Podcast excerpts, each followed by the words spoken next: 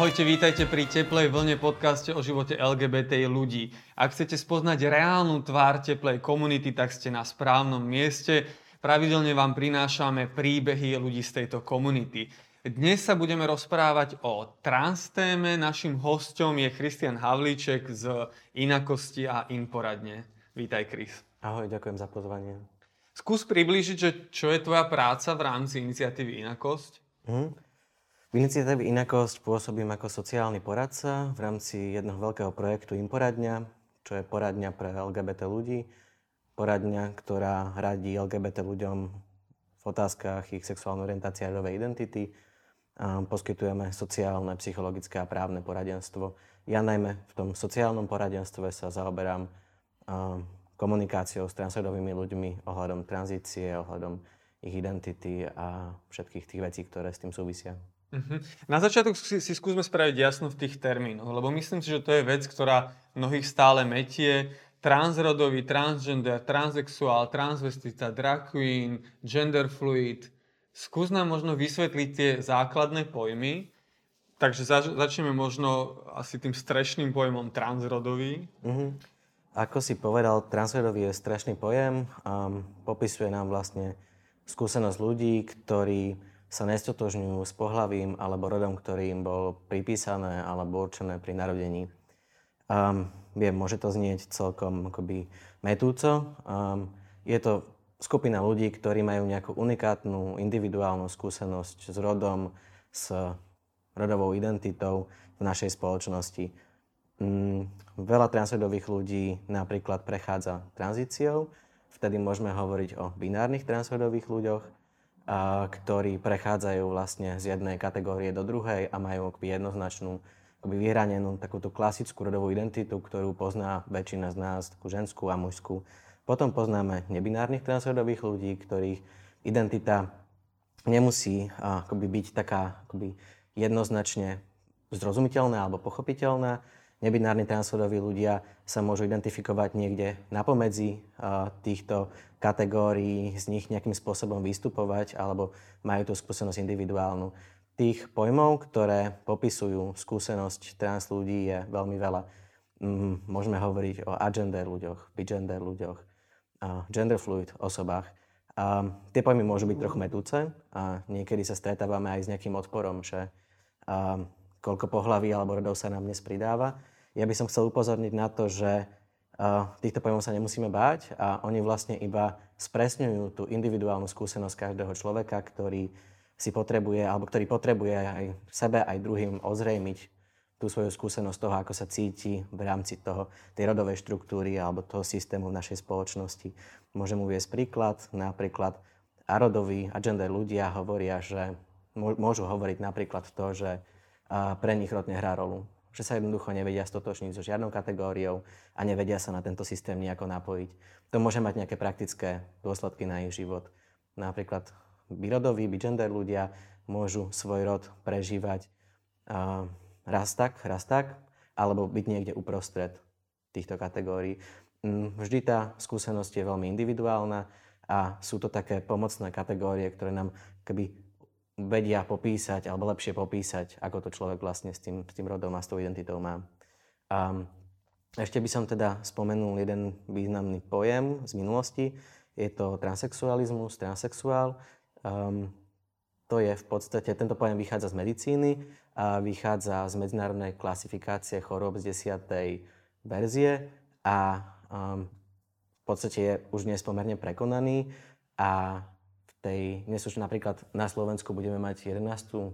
revíziu tejto klasifikácie a tam už aj tento pojem sa vytráca, aj táto diagnoza sa vytráca a na popísanie akoby, transrodových ľudí, ktorí uh, napríklad vstupujú do toho procesu uh, zmeny a tranzície, uh, sa používa diagnoza rodového nesúladu, čo je vlastne, um, že pociťujú nesúlad s tým pripísaným rodom a pohľavím. A, a, čiže akoby dnes už akoby ten, ten pojem, ktorý, ktorý je dnes v verejnosti možno ešte viac známy, sa postupne vytráca. Ešte by som upozornil, že nielen, nielen teda mení sa v medicíne ten pojem, nie je pre samotnú komunitu, pre niektorých ľudí príjemný, lebo odvádza pozornosť od toho, čo naozaj ide. Lebo ten stav transrodových ľudí uh, nie je primárne spojený iba so sexualitou a s, s nejakou preferenciou, je najmä teda o tej identite človeka. Čiže ten pojem, ktorý obsahuje slovo sexualita, ho sexualizuje, pričom ide o identitu. Jasné. Možno je fajn aj uviesť rozdiel medzi kategóriami ako pohlavie, rod, orientácia. Mhm, jasné. No, um, môžeme začať tým, čo je to rodová identita a čo je to sexuálna orientácia. Jednoducho povedané, rodová identita je to, kým sa človek cíti byť, ako sa identifikuje. Um, ženou, mužom, niekde napomedzi tých kategórií alebo mimo nich. Um, sexuálna orientácia tá emocionálna, sexuálna a uh, romantická príťažlivosť k iným ľuďom, to, to, koho milujeme. A keď sa bavíme o pohlaví a rode, pohlavie sú v podstate biologické charakteristiky, ktoré um, sú, väčšinou sú redukova, redukované tým po, to, pohľadom spoločnosti na, na genitálie, ale pohlavie je akoby široké, sú to sekundárne pohlavné znaky, chromozómy, hladiny hormónov, ale aj uh, napríklad uh, identita človeka vychádza nie iba vymyslom, ale vychádza z nejakej štruktúry a v podstate rodovú identitu určuje nás, náš mozog. V mozgu cítime, kto sme, čiže je možné povedať, že, že pohlavie uh, vlastne môže alebo teda môj výklad pohľavia je taký, že on obsahuje aj to, s kým sa, alebo čím sa identifikujeme. Zatiaľ, čo rod sú je nejaký súbor očakávaní a pravidiel, ktorý, ktoré nám spoločnosť spája, ako keby s mužskosťou a ženskosťou. Je to, ako sa má ako človek, ako žena alebo ako muž správať, aké má mať preferencie, ako má vyzerať. A za čo má preberať a za čo nepreberať zodpovednosť v našej mhm. spoločnosti. Pokiaľ to pohlavie to je asi v rámci kultúr jednoznačné, tá téma toho rodu sa v rámci nejakých rôznych kultúr, rôznych nejakých dejín uh, vykladá inak. Uh-huh. Jasné, sú spoločnosti, kde uh, byť mužom alebo byť ženou znamená niečo celkom odlišné ako dnes u nás, a to aj historicky alebo aj geograficky. Um, je to, je, to, je to istý typ ako keby sociálneho konštruktu, ktorý sa rozvíja postupne v rámci danej spoločnosti a napája sa na to akoby pohlavie, ktoré my vieme rozoznať. Uh-huh. Uh, myslíš si, že je túto tému, je pre Slovensko asi stále veľká neznáma? Mm, ja by som povedal, že uh, téma transrodových ľudí bola veľká neznáma pred desiatimi rokmi, uh-huh. kedy na Slovensku neexistovalo nič, neexistovali žiadne informácie ani na internete, okrem možno bulvárneho článku, prípadne blogu človeka, väčšinou anonimného. Čiže neboli tu, neboli tu informácie, nediskutovala sa téma ani vlastne v tej aktivistickej sfére alebo v mimovládnych organizáciách. Nediskutovala sa tá téma ani v medicínskej obci. V podstate absentovalo tu všetko. Ale postupom, postupom času sa vlastne téma začína otvárať a diskutovať. Vznikajú rôzne priestory pre transrodových ľudí, sú tu mediálne výstupy, sú tu rôzne články, máme výskumy. Um, čiže postupne sa tá téma dostáva do popredia a ja by som možno aj teraz upozornil na to, že aj inštitúcie sa vlastne s existenciou alebo životom trans ľudí a trans komunity postupne začínajú vysporiadať a musia vlastne meniť aj svoje politiky a, a myslieť aj na životy týchto občanov a občianok. A možno by som aj spomenul, že nedávno bola diskutovaná táto téma v parlamente a tu sa teda môžeme baviť o kvalite tejto diskusie, ktorá, ktorá teda bola veľmi dehonostujúca a urážlivá sú z niektorých poslancov a poslankyň, mm-hmm. ale zároveň by som chcel upozorniť na to, že, že tá téma je živá.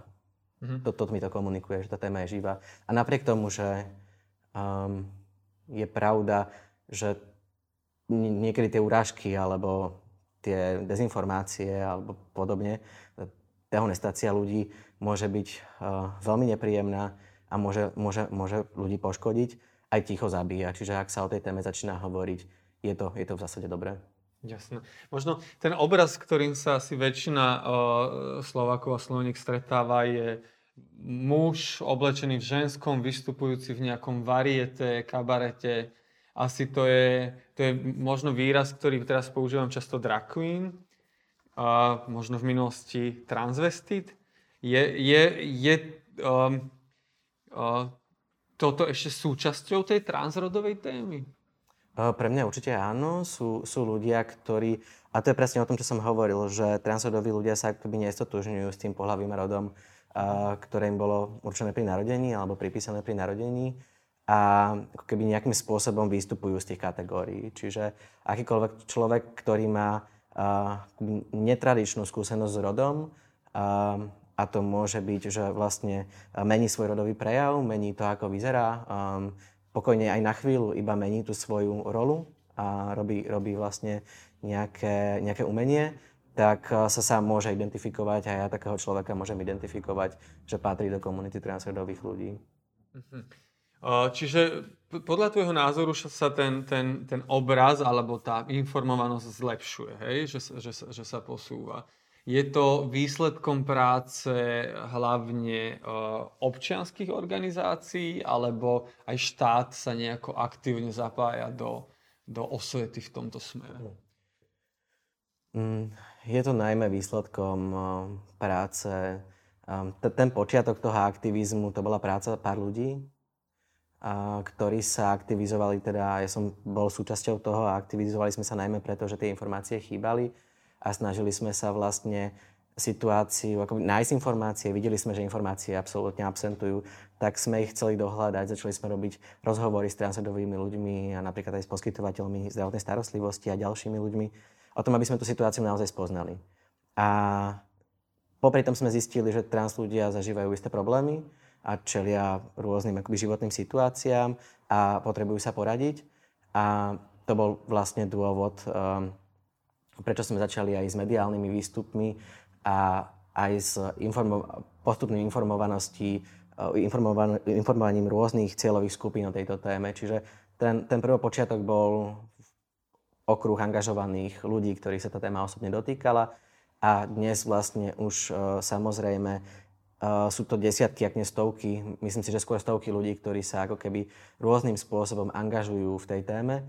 A dobrovoľnícky častokrát, uh, najmä teda v občianských združeniach v treťom sektore, a um, posúvajú tú tému ďalej.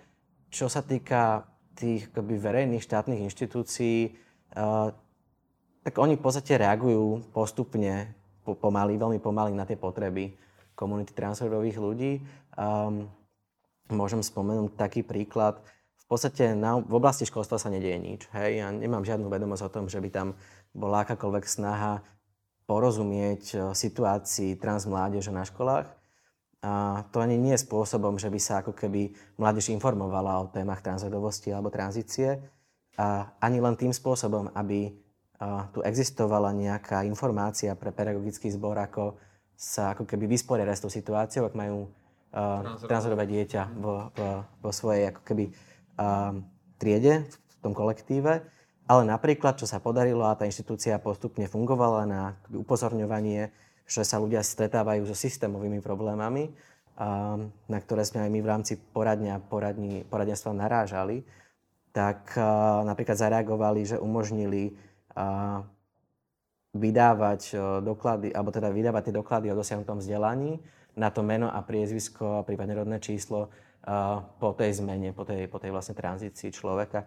Čiže uh, postupne na to inštitúcie reagujú, ale nejaká aktívna snaha zaoberenie si sa tou témou, to tam nevidím. Hej. Že nie je z ich strany.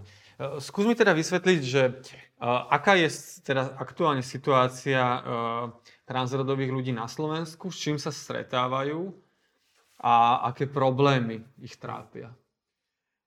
Tak ja myslím, že musíme začať pri tom, že stále tá informovanosť je nízka. Aj keď som hovoril o tom, že sa navyšuje, tak e, tá informovanosť je veľmi nízka a následne to potom vplýva samozrejme aj na tie postoje okolia k transrodovým ľuďom. Čiže máme tu transrodových ľudí, ktorí si, si prajú alebo želajú urobiť coming out a napríklad aj vstúpiť do, do tranzície, do toho procesu.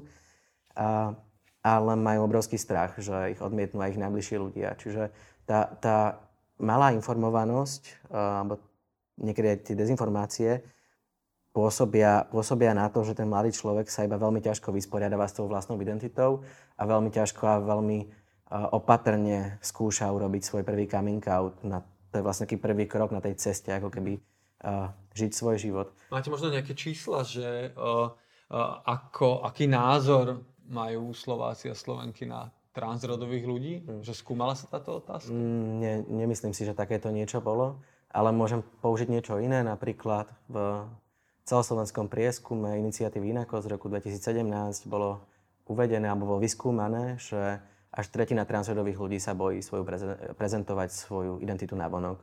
To je veľké číslo, je to tretina ľudí, ktorí majú strach sa, sa prejaviť. Mm. Možno, možno by som pokračovala s tými ďalšími problémami, ktoré, ktoré, s ktorými sa stretávame.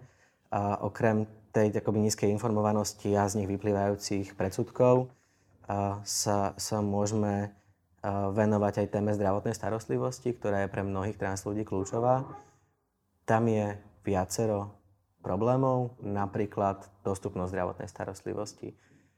Samotnému človeku veľmi dlho trvá, kým sa vlastne odhodlá k takému kroku a potom, keď zistí, že vlastne najbližší lekár je 300 km od neho, je to obrovský problém, hej, že, že tá, tá regionálna dostupnosť tej zdravotnej starostlivosti je pre niektorých ľudí naozaj mm, veľmi akoby nepríjemná skúsenosť. A...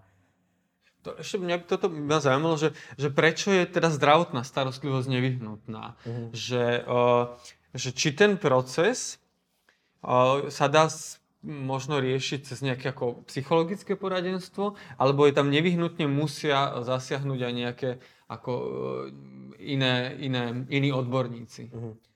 Keď sa, keď sa bavíme vlastne o ľuďoch, ktorí chcú um, zmeniť svoje, o tej časti transrodových ľudí, ktorí chcú zmeniť svoje meno, priezvisko, rodné číslo a prípadne aj využiť zdravotnú starostlivosť, tak je vlastne nevyhnutný ten kontakt s tým akoby, systémom zdravotnej starostlivosti, lebo aj pre, možno by som teda začal o tej tranzícii, lebo môžeme to rozdeliť do takých troch oblastí, že človek môže prejsť tou sociálnou tranzíciou a nemusí sa nikoho pýtať. Hej? Čo to znamená? Môže meniť svoje oblečenie, môže začať používať preferované meno v komunikácii s ostatnými, potom čo urobí coming out, môže zmeniť svoj, svoj ako rod v komunikácii, môže sa inak oslovovať. Um, ale tie ďalšie časti, taká tá právna tranzícia, tá medicínska, tak v podstate v tej právnej vy si môžete zmeniť meno a priezvisko na neutrálne, sú na to spôsoby, ale ak si chcete zmeniť meno a priezvisko na mužský alebo ženský tvar, a ak chcete zmeniť rodné číslo, tak vy potrebujete doložiť lekársky posudok k tejto zmene. Lebo ministerstvo vykoná podľa zákona o rodnom čísle zmenu na požiadanie na základe doloženia lekárskeho posudku. Tento, tento zákon je všetko, čo máme. Nič viac špecifikované v našej legislatíve dnes nie je. A čo, čo zároveň aj um, vplýva na to, že je tu nejednotná prax alebo nejednotné vydávanie tých posudkov. Um, ak som hovoril o tom, že inštitúcie postupne začínajú reagovať na potreby transrodových ľudí, tak je to aj veľká potreba vlastne zosúľadiť a zjednotiť a hlavne stransparentniť tento proces. Čiže štát musí prevziať zodpovednosť a povedať, za akých okolností tieto posudky budú vydávané, aby to nebolo na jednotlivých lekároch, ktorí častokrát chcú iba pomôcť svojim klientom a klientkám a častokrát majú pocit, že majú zviazané ruky a nemôžu. Uh-huh. A... Čiže aktuálne je tá situácia, že to na rozhodnutí tých lekárov, hej? A tá prax je asi rôzna. Tá prax je veľmi rôzna. Sú, tu sú skvelé... lekári, ktorí aj škodia? Sú, sú tu, začal by som možno pozitívne, že sú tu skvelí lekári, ktorí sa veľmi snažia pomôcť a s ľuďom v ústretí, ale sú tu lekári alebo lekárky, ktorí, ktoré a možno tým, že nemali dostatok vzdelávania v tej téme, alebo nemajú možno aj dostatočný počet klientely a nemajú tú skúsenosť, tak môžu poškodiť. A to sa stáva vždy, keď uh, niečo nie je jednoznačne upravené. Mm-hmm. Um, Čiže aj samotným lekárom, sexuologom zrejme, psychiatrom chýba dostatočné vzdelanie v tejto téme. Uh, vzdelanie, prípadne naozaj akoby jednoznačné usmernenie, ktoré by veľmi jednoducho popísalo uh, za akých, ako teda zdravotnú starostlivosť poskytovať a za akých okolností ten posudok vydávať. To, čo môžem povedať, je, že vlastne v apríli minulého roka sa spustil taký unikátny proces tvorby takého usmernenia na ministerstve zdravotníctva a naozaj tieto verejné inštitúcie zareagovali. Zareagovali hlavne na podnet tých poskytovateľov, ktorí sami volajú po tej úprave, pretože chcú mať zjednotenú prax a chcú mať odpovede vlastne od, od, od štátu. A ale nedokončil sa. Uh, najskôr prišli voľby, potom prišla pandémia, čiže ten proces, proces stále beží. A ja chcem veriť, že sa ten proces dokončí, pretože uh, to vydanie už vlastne takmer pripraveného usmernenia uh, by mohlo vyriešiť mnohé problémy, ktoré, s ktorými sa trans ľudia stretávajú. A tým, tým problémom je napríklad nutený operačný výkon, nutená sterilizácia alebo nutená kastrácia pre vydanie posudku, čo je, čo je výkon, ktorý odsudzujú mnohé inštitúcie medzinárodné a sú vlastne v rozpore s mm-hmm. základnými. Čiže keď niekto o, sa teda nestotožňuje s tým rodom prideleným pri narodení a chce mať doklady v rode, s ktorým sa identifikuje, nevyhnutne musí prejsť kastráciou. Záleží to od poskytovateľa a od toho, ako sa rozhodne ten posudok mm-hmm. vystaviť. Um, a tu si myslím, že, že by veľmi pomohlo to jednotné usmernenie a zároveň, ale aby sme akoby neboli iba negatívni, naozaj je tu mnoho poskytovateľov, ktorí, ktorí pomáhajú, ale nemôžeme akoby mlčať o tej zlej praxi, ktorá tu stále je. A prečo vôbec k tomu ako pristupujú? Že, že čo je dôvod? Hmm. Ako keby zámer je, aby, aby transrodoví ľudia nemohli mať, mať deti? Ja si myslím, že ten zámer je iba, že to možno nie je zámer, že to je nejaká prax, ktorá bola v minulosti, pred 40 rokmi, tak to, sa to vtedy učilo, takto to bolo. Uh, takto sa to akoby, uh, taká bola predstava o tranzícii, o tej medicínskej časti tranzície a niektorí, niektorí tí poskytovateľia nevedia ako keby nemajú alebo prístup k tým novým informáciám, alebo ich nechcú ako keby prijať. Mhm. Pretože áno, ako si možno spomenul, niekomu to naráža na nejaké hodnotové veci a myslím si, že sa to aj akoby šíria v spoločnosti, šíria sa nejaký strach uh, o tom, že trans ľudia budú rodičia. Um, ale oni už, zrejme mnohí už aj sú.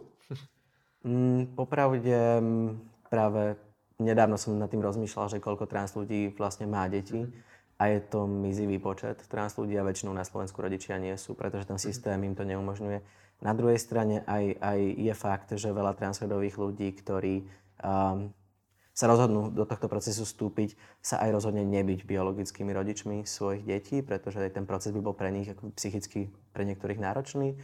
A, alebo potom druhá vec, v rámci toho procesu transrodový človek užíva hormonálnu terapiu, ktorá v podstate, aký, aký užíva celoživotne a, a nechce vlastne um, prestať v tejto akoby, terapii, tak um, tam je veľmi malá pravdepodobnosť, aby sa podarilo vlastne mať, mať svoje dieťa bežným spôsobom. Mhm, jasné. A možno k, tej, k tomu ešte procesu tranzície. A má to nejaké ako keby postupnosti? Je to, sme teraz spomínali, um, aj teda ten kontakt s tým, s tým zdravotníckým systémom, že dá sa to možno um, prejsť tranzíciou aj bez toho? Že sú ľudia, ktorí um, ako vedia si tieto veci vyriešiť bez toho, že by museli podstúpiť operáciu, alebo že by museli uh, v, rodnom, uh, v rodnom liste meniť rod. Mm-hmm.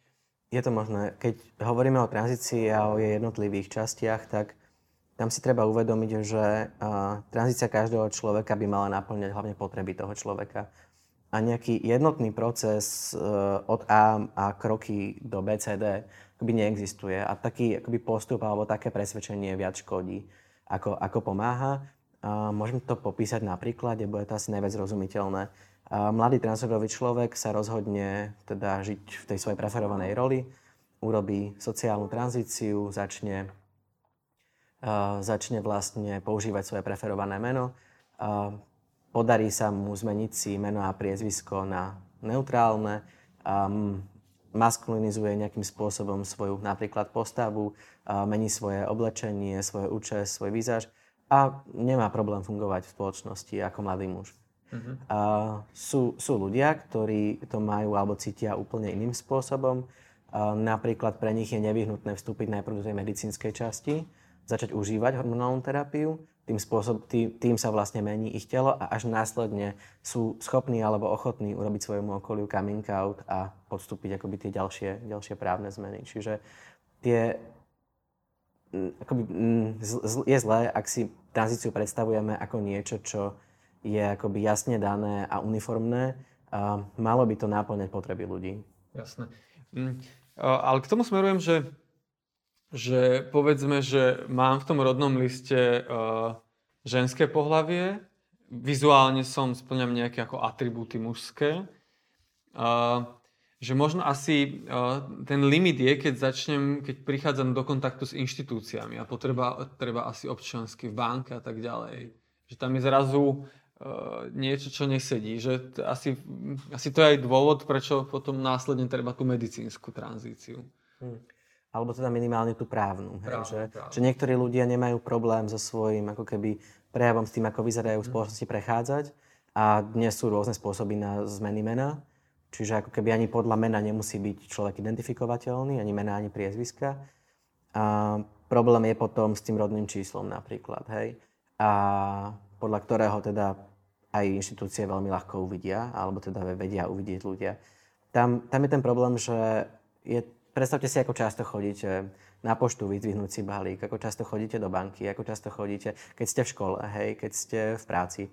Um, že človek dennodenne naráža na to, že a, môže byť aj považovaný za podvodníka. Hej, že ľudia sa pozrú, ak napríklad nemá dostatočne mužský znejúce meno alebo ženský, pozrú sa na rodné číslo a zrazu tomu človeku prestávajú veriť, že či je to teda naozaj on a môže dostávať otázky. Ste to vy, ale vy vyzeráte takto a tu mám toto. Čiže to sú veľmi nepríjemné situácie, ktoré upozorňujú na niečo, čo ten človek ne, vôbec nechce riešiť na úradoch, na pošte ani v banke a rozprávať ako čakajú pracovníkom, nejakým pracovníkom a pracovníčkám o svojej identite a predsa len uh, veľa trans ľudí sa ešte aj dnes snaží iba zapadnúť, hej, a, a žiť svoj ako keby, alebo snažiť sa žiť akoby nejaký konformný, konformný život uh, uh, bez toho, aby, uh-huh. aby o tom hovorili. Ja som sa rozprával s nejakými transrodovými ľuďmi a spomínali mi presne toto, že uh, najviac unavujúce bolo to neustále dokazovať, že sú to oni. Hmm. Že sa museli aj ako v pobočke v banke pýtať, že či majú ukázať genitálie, aby, aby ako potvrdili, že naozaj ten človek na tom občanskom je ten, ktorý stojí tam fyzicky. Prináša to zmetok a niekedy, bohužiaľ, teda vidíte aj takéto prekvapenie, niekedy znechutenie alebo odsúdenie pri týchto kontaktoch. Mm-hmm. Ľudia na to reagujú rôzne, čiže je to, je to nepríjemné mať taký každodenný život. Mm-hmm. Je, asi riešením by bolo možno nejaká právna úprava, ktorá nebude nevyhnutne viazať aj nejakú ako zdravotnícky ako zásah. Hm. Taká právna úprava už vo svete je. V podstate, keď o tom hovoríme, hovoríme o právu na seba určenie. Je, je to funkčná vec veľmi a veľmi nápomocná komunite. Ja by som bol skeptický, že by sa to podarilo u nás dnes tu a myslím si, že každá krajina si prechádza svojim vývojom, kedy um, v podstate uh, prístupuje k trans ľuďom a k celej trans téme veľmi postupne a postupne otvára tie možnosti. A myslím si, že to, čo potrebujeme urobiť dnes, je ten prvý krok, kedy síce nevezmeme kompetenciu lekárom, ktorí rozhodujú, ale upravíme ten proces podľa tých potrieb, aby bol čo najlepší a najplynulejší, najtransparentnejší, aby sa v ňom nevyskytovali veci, ktoré môžu poškodiť. Uh, myslíš si, že pri uh, súčasnom rozložení politických síl je šanca na takéto zmeny a úpravy? Um, ten, ten proces, ak sa bavíme o tom, aby sa jednoducho iba upravil ten proces pre poskytovateľov, tak uh, ja chcem veriť, že je. Um, nevidím dôvod, prečo by nemal byť. Toto nie je aktivistická agenda. V podstate, keby bola, bolo by to fajn. Ale táto agenda vychádza priamo od poskytovateľov zdravotnej starostlivosti, ktorí uh, žiadajú o túto úpravu, pretože potrebujú, aby uh, verejné inštitúcie alebo štát prevzal zodpovednosť a aby ju nemali iba oni vo svojich ambulanciách. Čiže um, ja, ja verím, že sa k tomu akoby ľudia postavia správne a korektne. A a vyrieši sa táto prvá vec a my, my zatiaľ môžeme riešiť tie ďalšie. Uh-huh. Je to agenda, ktorú rieši uh, výsostne ministerstvo zdravotníctva? Uh, je to agenda, ktorú rieši ministerstvo zdravotníctva, ale konzultuje vlastne tieto postupy s ministerstvom vnútra, keďže v zákonorodnom čísle spadá pod ministerstvo vnútra. A posudok, je to lekársky posudok, čiže ide o zdravotníctvo, ale dokladá sa matričnému úradu, čo je pod ministerstvom vnútra. A, a samozrejme aj, aj um, napríklad Ministerstvo spravodlivosti na tento problém upozorňuje, že, že, že tento problém treba upraviť, keďže ide o porušovanie ľudských práv. Mhm, jasné. ty pracuješ v Inforadni, kde sa teda práve venuješ ľuďom z trans komunity. Aké sú tie, tie príbehy, ktoré počúvaš? Že, že čo, ti, že čo s nimi riešiš na tej dennej báze? Mm. No, sú, sú veľmi rôznorodé. Veľmi záleží, či sa mi ozýva človek, ktorý je veľmi mladý. Častokrát potom riešime témy um, vyznať sa v tom celom, ako urobiť coming out, čo vlastne ako mladý človek môže urobiť. A potom iná situácia je tých starších ľudí, ktorí zvažujú možno dopady na no, pracovnú oblasť, na rodinu, ak ju majú, ak sú, ak sú v nejakom partnerskom vzťahu. Um, ľudia riešia najmä prístup k zdravotnej starostlivosti, uh, kde nájsť kvalitnú zdravotnú starostlivosť.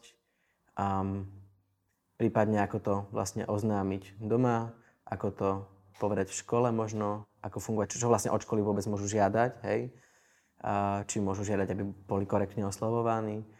Mm. Potom riešime akoby závažnejšie možno prípady diskriminácie, kedy človek mal zlú skúsenosť v rámci svojho zamestnania, celkovo trhu práce, Mm. Majú, majú problém nájsť si, uh, transrodoví ľudia, uh, majú problém nájsť si prácu? Niektorí transrodoví ľudia s tým majú vážny problém. Um, to je práve, a, a práve najviac v tom období, kedy uh, v podstate človek príde na pohovor, uh, my ho prečítame ako ženu a pohovor ide dobre a potom zistíme, že v týchto dokladoch je zapísané niečo úplne iné a vtedy väčšinou um, prichádza k odmietnutiu a niekedy aj k otvorenému výsmechu, čo sú naozaj akoby závažné akoby ťažké situácie pre toho človeka to spracovať. A, a samozrejme to potom vedie k tomu, že, trans ľudia možno majú nižšie príjmy a to sa zase ako keby nadvezuje, že, že nemajú toľko prostriedkov na financovanie svojej tranzície, lebo aj keď veľa vecí je pokrytá zo zdravotného poistenia, aj tam cestovanie, sú tam akoby ďalšie poplatky, čiže um, sú, to, sú to pomerne náročné, náročné situácie. A tiež, tiež sa na nás obracia veľa rodičov transrodovej mládeže. Je to obrovská téma, keď sme sa bavili o tom, že čo treba riešiť, alebo aké sú problémy, tak nemáme tú zdravotnú starostlivosť o transmládež, napriek tomu, že v Českej republike toto bežne funguje. Aj v iných krajinách, to som použil ako ilustračný príklad, že mladí transrodoví ľudia majú prístup k jednak tomu prvokontaktnému lekárovi, tej, akoby, tomu procesu diagnostiky, lebo človek potrebuje vlastne, keďže vstupuje do systému zdravotnej starostlivosti, získať diagnózu a, a následne napríklad k blokerom, hormón, uh, blokerom hormónov alebo už v staršom veku, aj keď neplnoletý prístup k hormonálnej terapii, ktorá pre niektorých ľudí je mimoriadne dôležitá už v tomto veku, pretože tá dysfória, ktorú pociťujú, je tak silná, že... Skúsme, že čo je to dysfória? Uh, je to nejaký pocit, uh, keby um, keď máte veľmi zlý pocit zo svojho tela, v podstate akoby o toto ide, ktorý, ktorý súvisí s tou identitou. Uh, nesúľad s vlastným telom. A, čiže ten, ten pocit môže byť natoľko zlý, že toho človeka ochromuje, a zhoršuje sa jeho psychický stav. Niekedy to môže viesť k tomu, že sa ako keby nevie sústrediť napríklad na, na prípravu na svoje povolanie, nevie sa sústrediť na, na vyučovanie v škole a necíti sa tam dobre. Čiže pri takýchto ľuďoch sa naozaj veľmi rozumne zváži, že podávanie hormonálnej terapie aj v tom veku neplnoletom so súhlasom rodiča, dnes ešte, lebo rodič rozhoduje, a, a je, je ten najlepší krok pre toho človeka. Mm-hmm. Vieme možno odhadnúť nejaké ako percento populácie, ktoré uh, sa identifikuje ako trans? To je veľmi ťažké. Vo svete je veľa výskumov a každý z nich vychádza inak. A, um, taký ten priemerný, myslím si, že hovorí niečo okolo 0,8 populácie.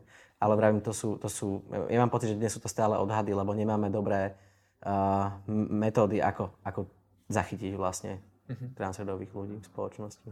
Mhm. V súčasnosti v rámci Imporadne sa na teba obracajú skôr mladšia generácia, staršia, alebo je to ako vekovo pestré? Um, obracajú sa na nás všetky vekové kategórie. V podstate rodičia sa niekedy obracajú, keď ich deti nesplňajú tie rodové očakávania a napríklad aj vyjadrujú, že sa cítia byť chlapcom a dievčaťom. To môžu byť deti vo veku 6 rokov, samozrejme tých ešte menej dnes. A, ale sú, a, a sú to ľudia, ktorí sú na takom pubertálnom e, veku a aj od tých 13 rokov vlastne píšu už aj sami a, o tom, ako sa cítia a chcú sa akoby informovať o tom, čo to znamená, či je vôbec tranzícia možná, a pozdieľať s niekým svoje pocity. A je to veľa akoby mladých ľudí, aj ľudí v produktívnom veku, ktorí vstupujú do tranzície a zároveň aj ľudí, ktorí majú 40, 50 plus, ktorí si až dnes vlastne môžu akoby splniť ten svoj sen, žiť v súlade so sebou samým, keďže v minulosti tieto pocity boli nutení potlačiť a, necítili sa vlastne vtedy v tej spoločnosti bezpečne tým procesom prejsť. Ja som chápem, že v minulosti e, radšej, radšej sa skrývali, ako by, ako by vôbec skúsili hľadať. Mm. Asi zrejme ani nemali kde hľadať uh, informácie o tejto téme. Uh, pravda, tých, tie informácie vlastne ani pred desiatimi rokmi neboli dostatočné, ako keby ani vyhľadať uh, odbornú medicínsku pomoc. Ale je fakt, že tranzíciou prechádzajú ľudia aj počas socializmu, čiže nie je to, nie je to nič... Um... Čiže tá prax tu bola aj, aj pred 89. Mm. Že to riešil aj zdravotnícky systém. Aj zdravotnícky a dokonca sa teda aj dali zmeniť, zmeniť rodné číslo, nebol, nebol to mm. problém. Um, a jediné, čo asi k tomu treba povedať, že tých služieb naozaj bolo málo a, a že tá spoločnosť na inakosť vtedy reagovala oveľa horšie ako dnes a to väčšinu ľudí držalo späť, akoby tajili svoju identitu a uh-huh. prežívali ju možno iba v súkromí. Uh-huh. Je uh, uh, komunita transrodových ľudí nejakým spôsobom organizovaná? Sú tu nejaké možnosti, ja neviem, nejaký festival, nejaký klub, bar, stretnutia? Uh-huh. Um, tak exkluzívne pre trans ľudí sú vlastne podporné skupiny a komunitné stretnutia a herné večery, ktoré sú vlastne organizované v rámci tých poradní, in poradňa v Bratislave alebo poradenské a komunitné centrum Prisma v Košiciach a robí, robí takéto stretnutia. A potom vlastne nielen pre trans ľudí, ale aj o trans ľuďoch máme počas roka viacero podujatí. Spomenul by som napríklad um, Festival transferovej kultúry Svet podľa Gabriela, čo je festival s mm, prednáš- väčšinou prednáškou, kultúrnym podujatím a je to, je to vlastne spomienka na tragicky zosnulého Gabriela Švábenského, ktorý ako ne, necelých 20 rokov spáchal samovraždu alebo transhodový mladý muž. A jeho otec organizuje tento festival nielen na jeho pamiatku, ale aj v snahe pomôcť iným ľuďom a zlepšiť životy a porozumenie trans téme. A potom máme vlastne mnoho kby, ďalších vecí. Je tu napríklad filmový festival inakosti, ktorý prináša trans filmy tiež. A, teda filmy s LGBT tematikou, ale tieto ďalšie podujatia sú veľmi inkluzívne aj v rámci zobrazovania trans, trans ľudí. A v rámci filmového festivalu napríklad, už, už je to tradičné, organizujeme každý rok živú knižnicu transrodových ľudí, kde sa verejnosť môže prísť porozprávať s transrodovým človekom a tak sa ako keby veľmi milou formou dozvedieť niečo o, životoch. A, musím ešte spomenúť aj napríklad e, Dúhový Pride Bratislava, Pride Košice, aj Pride v Banskej Bystrici, ktorý je tiež inkluzívnym miestom, má mnoho sprievodných podujatí, ktoré tiež sú aj zamerané pre trans ľudí alebo sú o trans téme a prípadne aj film, e, aj divadelný festival Drama Queer, ktorý, ktorý prináša divadelné podujatia aj, aj s trans tematikou. Povedal by som, že tieto miesta sú veľmi dôležité, um, najmä pre transrodových ľudí. Uh, aj, aj samozrejme s tým dosahom na informovanie verejnosti, ale keď sa budeme baviť o trans ľuďoch, tak sú to miesta, kde je ten priestor inkluzívny a môže tam načerpať silu a cítiť sa dobre. Mm-hmm. Samotná teplá komunita, máš pocit, že je inkluzívna? Je, stretávajú sa transrodoví ľudia s diskrimináciou aj napríklad od geov lezie? Individuálne určite áno. Tam sa akoby, mm, to, že sme súčasťou jednej menšiny, neznamená, že rozumieme problémom iný, in, iných ľudí, ale keď sa pozrieme na ten priestor a na tých aktívnych ľudí, ktorí vytvárajú tie bezpečné priestory, vytvárajú tie podujatia, vytvárajú um, rôzne akby, miesta, a tak tam, tam tá inklúzia je skutočná a, a existuje. Mhm. Čiže v rámci takých tých ako formalizovaných uh, vecí tam inklúzia existuje, ale teda v rámci tej komunity širšie asi zrejme... Sa, sa človek vždy môže stretnúť mm-hmm. uh, s transfóbiou aj od, od gay alebo lesby alebo mm-hmm. by osoby. Mm-hmm. Asi tých informácií uh, a osvety chýba aj v, v tejto komunite. Mm. Ale tiež, aby som bol fér, tak niektorí transrodoví ľudia môžu byť homofóbni. Hej, naozaj, mm. akože nepredstavujme si, že nejaká menšinová skúsenosť každého zmení na toľko, že je citlivý na ostatných. Nie, nemusí to tak byť. Ale myslím si, že, myslím si, že áno. Myslím si, že veľa ľudí, uh, veľa ľudí uh, takáto skúsenosť citlivý. Čiže myslím si, že sú to skôr také ojedinelé mm-hmm. záležitosti. Deje sa to, že, že sa možno tie jednotlivé písmenka v LGBTI akože aj v rámci tej komunity kupinkujú, hej, že sa ako keby uh, neprepájajú? Majú takú tendenciu? Mm, neviem, ako je to inde. Ja mám, ja mám skúsenosť, keď sa pohybujem v istom priestore, sa prepájajú. Myslím si, že je to výborné, keď sa, keď sa prepájajú a keď sa podporujeme navzájom. Hej, asi tak by to malo byť. Mala by to byť zrejme komunita otvorená voči, voči všetkým. Uh, uh, situácia aktuálna je veľmi ovplyvnená tou pandémiou a uh, problémom spojené s koronakrízou. Zasiahlo, um, zasiahlo aj toto do života LGBT ľudí? My sme tu mali Luciu Plávakovú, ktorá rozprávala, ako práve uh, tá pandémia poukázala uh, na tie problémy ešte viacej. Zažívajú toto aj transrodoví ľudia?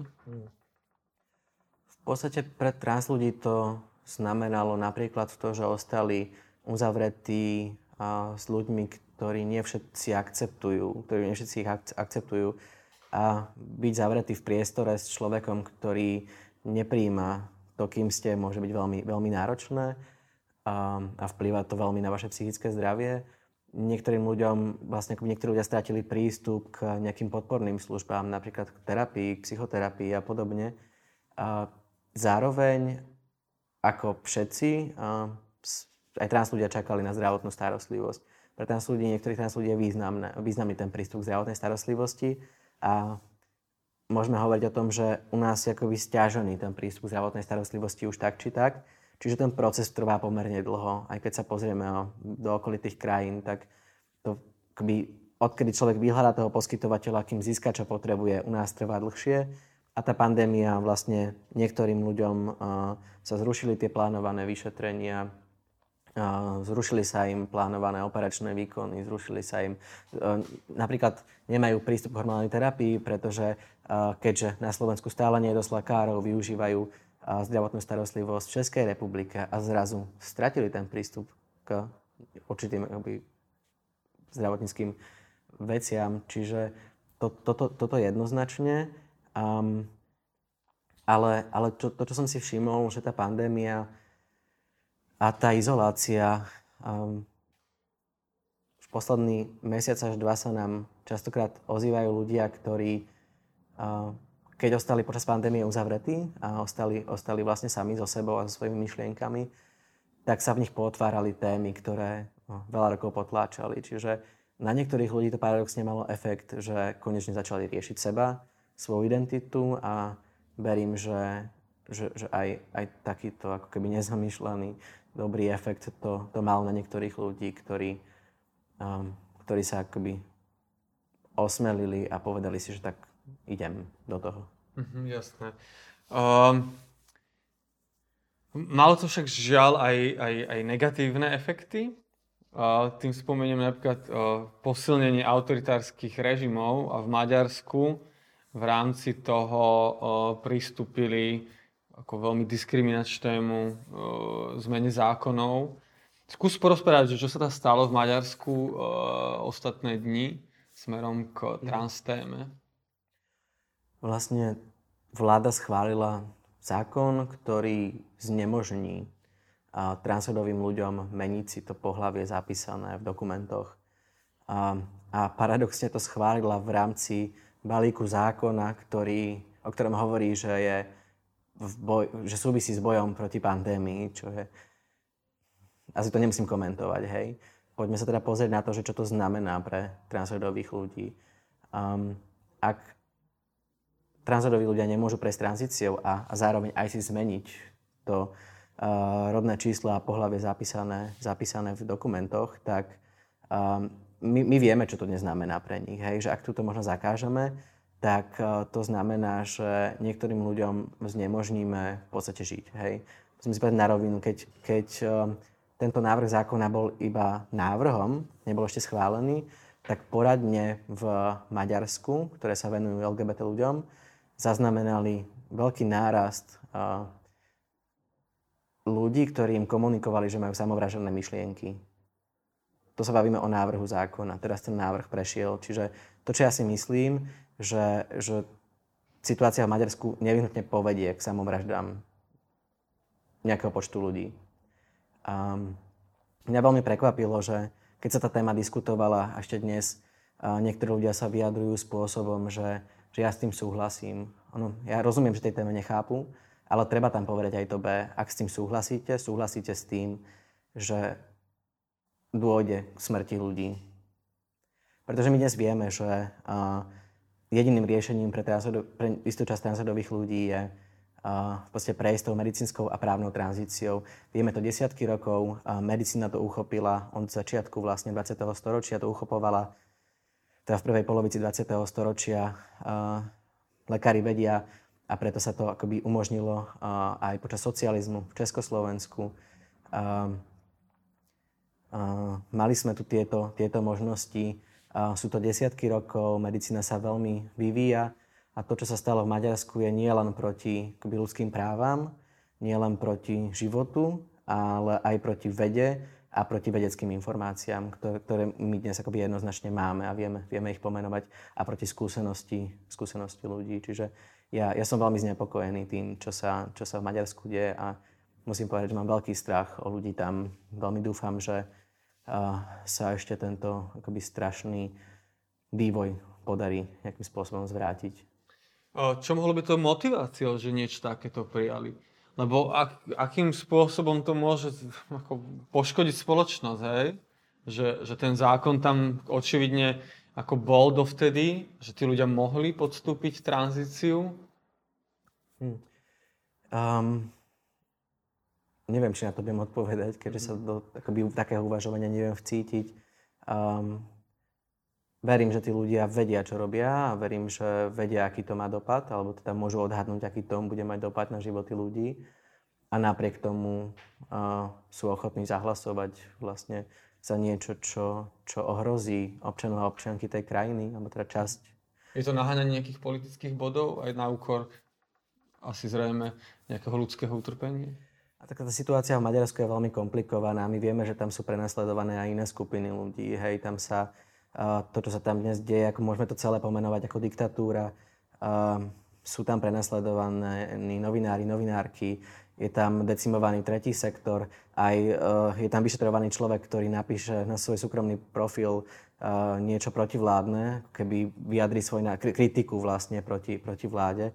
Čiže um, myslím si, že je to, za, že to také klasické, ako keby klasický príklad toho, kedy sa situácia v krajine zhorší natoľko, že um, jednoducho uh, isté skupiny ľudí, ktoré, ktoré sa tomu vedeniu nepáči, um, decimuje. To je asi to. Tá vyhliadka u nás politická, máš pocit, že uh, to môže byť lepšie? Sú tu nejaké rizika? Máš nejaké obavy? Uh, voči aktuálnej e, nastavení politiky v Slovensku? Hmm. Hm. Myslím si, že uh, na Slovensku sú, uh, že tá spoločnosť, keď sme si teraz hovorili o Maďarsku, ja viem, že sú tu naši susedia, ale tam je tá politická situácia úplne iná ako tu. Uh-huh. A ja by som sa akoby takýchto krokov a vecí neobával. Um, samozrejme, treba, treba zbystriť pozornosť, keď niektorí politici môžu hovoriť, čo hovoria iba vďaka poslaneckej imunite, keď vyslovene prekračujú hranice ako keby uh, nielen slušnej komunikácie, ale keď, keď hovoria dehonestujúce výroky na akékoľvek skupiny ľudí, urážajú, urážajú kohokoľvek vlastne. A čiže akoby musíme zbystriť tú pozornosť a musíme upozorniť na to, že, že toto sa nám nepáči, toto nie je správne a musíme volať po, po tej náprave. Ale ja chcem veriť, že, že mm, že ten vývoj je absolútne odlišný od Maďarska a že a nám sa vlastne podarí čeliť tomu, že sú tu skupiny ľudí, ktoré um, majú veľmi svojskú, to nazvem takto, predstavu o, o živote a spoločnosti a neštítia sa teda, um, neviem, navrhnúť niekomu, aby sa radšej utopil, hej, napríklad, mm-hmm. keď sme počuli. Pána poslanca Kufu, hej. uh... Poďme teraz k tvojmu príbehu. Uh, ten je... Uh, že ako to celé začalo? Kedy si sa vlastne uh, začal touto témou možno ty zaoberať? Kedy si to nejako začal vnímať? Čo bol, čo bol, nejaký, čo bol nejaký prvý moment? Hmm. Um, no treba povedať, že hadam, hadam to budem vedieť zrekonštruovať, lebo je to poriadne dávno. Aha. A celé to Teraz mám 34 rokov a celé to začalo, keď som mal 16 cca, keď som to vedel ako keby veľmi jasne vyjadriť. Ten proces coming outu bol, bol pomalý, bol taký, ako bežne Človek sa ráno nezobudí a nepovie si, a tak inak ja som muž, hej. Ale človeku tak postupne dochádza behom mesiacov, rokov. A toto sa stalo aj mne, teda, že, že zistil som, že čo mi vyhovuje a čo mi nevyhovuje, že, že akým spôsobom by som chcel žiť svoj život, akým spôsobom by som vedel a mohol žiť svoj život. A keď som to zistil, tak vlastne akoby to najhoršie pre mňa a na celej tranzícii asi bolo to, že som sa cítil veľmi sám. V mojom okolí neboli iní transrodoví ľudia, ani iné LGBT osoby. Um, a ten pocit samoty, ktorú ja verím, že aj dnes uh, ľudia možno v menších mestách um, alebo v nejakých uh, iných spoločno, spoločenstvách, kde sa o tom nehovorí, alebo časti spoločnosti, kde sa o tých témach nehovorí, sa musia cítiť byť veľmi sami. Myslím si, že to je uh, veľmi nepríjemné a to obdobie toho, že si človek o sebe myslí, že ako keby jednak je sám, je jediný zvláštny, uh, tak to veľmi vplýva na formovanie ako keby uh, identity človeka, toho seba obrazu. Čiže um, toto, bolo, toto bolo náročné obdobie, ale v podstate bez, bez ohľadu na to ja som mal mm, veľké šťastie a veľké prijatie aj, aj v rodine, aj vo svojom okolí. Problémom napríklad bolo to, čo som spomínal, vyhľadanie zdravotnej starostlivosti. Ja som tých 16 rokov vedel jasne pomenovať, že potrebujem teda toto. A, a začal som vlastne lekára hľadať už 18, lebo som si myslel, že to akoby vyrieším vtedy. A mne trvalo roky, kým som našiel tú poskytovateľku, ktorá mi vlastne pomohla s tým celým procesom. Čiže viem, a to sú vlastne veci, ktoré ma veľmi motivujú, a ktoré ma veľmi citliveli a ktoré ma veľmi motivujú sa angažovať v tej téme ďalej, aby, aby sa jednak ľudia cítili, a, um, aby, aby dostali podporu a aby, aby sa necítili izolovaní a aby um, vlastne získali tie informácie, ktoré potrebujú, aby sa mohli v živote, v živote posunúť. Um, a Mhm. Je dnes možno aj to tvoje okolie, alebo tí ľudia, s ktorými sa stretávaš, sú, uh, sú tí ľudia otvorení voči tej téme, riešia to, alebo je to, ako zrazu to nie je ani predmet rozhovorov? Um, v podstate to, ako dnes žijem taký ten svoj bežný život, uh, mimo tej práce, lebo tam s témou robím, uh, tak to nie je téma rozhovoru. Um, mám život ako každý iný človek, a, ale zároveň tým, že, že ja o tej téme, téme hovorím, tak to neskrývam. Čiže každý človek okolo mňa vie, okrem možno predavačky vo večierke vie, vlastne aj tá. Čiže ľudia vedia, hej, vedia o mne a jednoznačne ja som nikdy nemal problém dnes s nejakými negatívnymi reakciami na, na moju skúsenosť, na, na to, kým som. Ja si myslím, že, a my dnes vieme, a podľa výskumov vieme, že tá osobná skúsenosť uh, mení tie postoje najviac. Nič nemení postoje ľudí viac ako osobná skúsenosť. Čiže myslím si, že tým, že ľudia majú možnosť poznať a vidieť transrodových ľudí a transrodového človeka, tak vlastne vďaka tomu porozumejú, že, že aha, vlastne veď je to prirodzené, je to bežné, je to súčasťou nášho života. A, čiže ja sa veľmi akoby, rád a vďačne týmto spôsobom použijem. A, mm. Čiže tá viditeľnosť je nevyhnutná preto, aby sa ten, ten um, verejný diskurs zmenil. Určite, lebo keď sa budeme baviť o teoretických veciach, ľudia veľmi často potom neprecítia tú bežnú realitu človeka, nevedia si to predstaviť vôbec. Ale to je zase ako logické, aj tak nemali to ani kde zistiť. Isté. Je, je, to, je to nevyhnutné a mm, myslím, že čím viac, viac ľudí vlastne bude a, akoby nebude tajiť svoju identitu, a dovolí si žiť svoje životy a bude o tom aj hovoriť vo svojom okolí, tak akoby tým, tým rýchlejšie sa zbavíme tých spoločenských diskusí o tom, či, je to, či s tým súhlasíme alebo nesúhlasíme. Jednoducho to tak je, nemáme mhm. keby veľmi na výber, hej. Čo je možno nejaká tvoja vízia Slovenska? Ako ty si predstavuješ Slovensko? No, um, keď to stiahneme na túto tému, tak um, bol by som veľmi rád, keby sa nám podarilo dotiahnuť ešte zo pár akoby politík, ktoré by trans ľuďom pomohli. To sú v podstate drobnosti, naozaj, ako som hovoril, usmernenie. Ešte, aby okrem sa vysokoškolského diplomu sa dalo meniť napríklad maturitné vysvedčenie, aby tieto akoby, inštitúcie boli, boli politiky boli, boli aj pre trans ľudí a aby aj inštitúcie na to reagovali, aby um, um, mali vlastne mladí trans ľudia podporu v tom pedagogickom zbore, aby sme tu mali dostupnú zdravotnú starostlivosť, aby sa tu nediskutovalo v parlamente spôsobom, akým sa pred pár dňami diskutovalo. Keďže tie postoje sa potom na čas verejnosti prenášajú, aby sa mladí ľudia nebali autovať doma a keď to urobia, aby dostali prijatie, bežné prijatie a aby prakticky riešili to, aby sa mali dobre. Mm, myslím, že veľa toho netreba meniť v tých politikách a inštitúciách, ale aby došlo vlastne k takému verejnému porozumeniu, čo by transrodový znamená. Super. Uh, ja ti prajem a verím, že, že sa to podarí aj, aj, uh, a že sa to stane skutočnosťou. Obrovská vďaka za všetky zaujímavé informácie. Ďakujem, že si k nám dneska prišiel. Toto bol uh, Christian Havlíček. Uh, vy ste sledovali uh, Teplú vlnu, uh, podcast o živote LGBT ľudí. Ak sa vám dnešná časť páčila, uh, určite uh, dajte follow alebo subscribe našim kanálom. Uh, podcast nájdete nielen na YouTube, na Spotify, ale aj na ďalších službách. Chystáme pre vás aj ďalšie témy. Kristian, ešte raz ďakujem. ďakujem. A verím, že sa budeme vidieť a počuť pri ďalšej teplej vlne. Majte sa.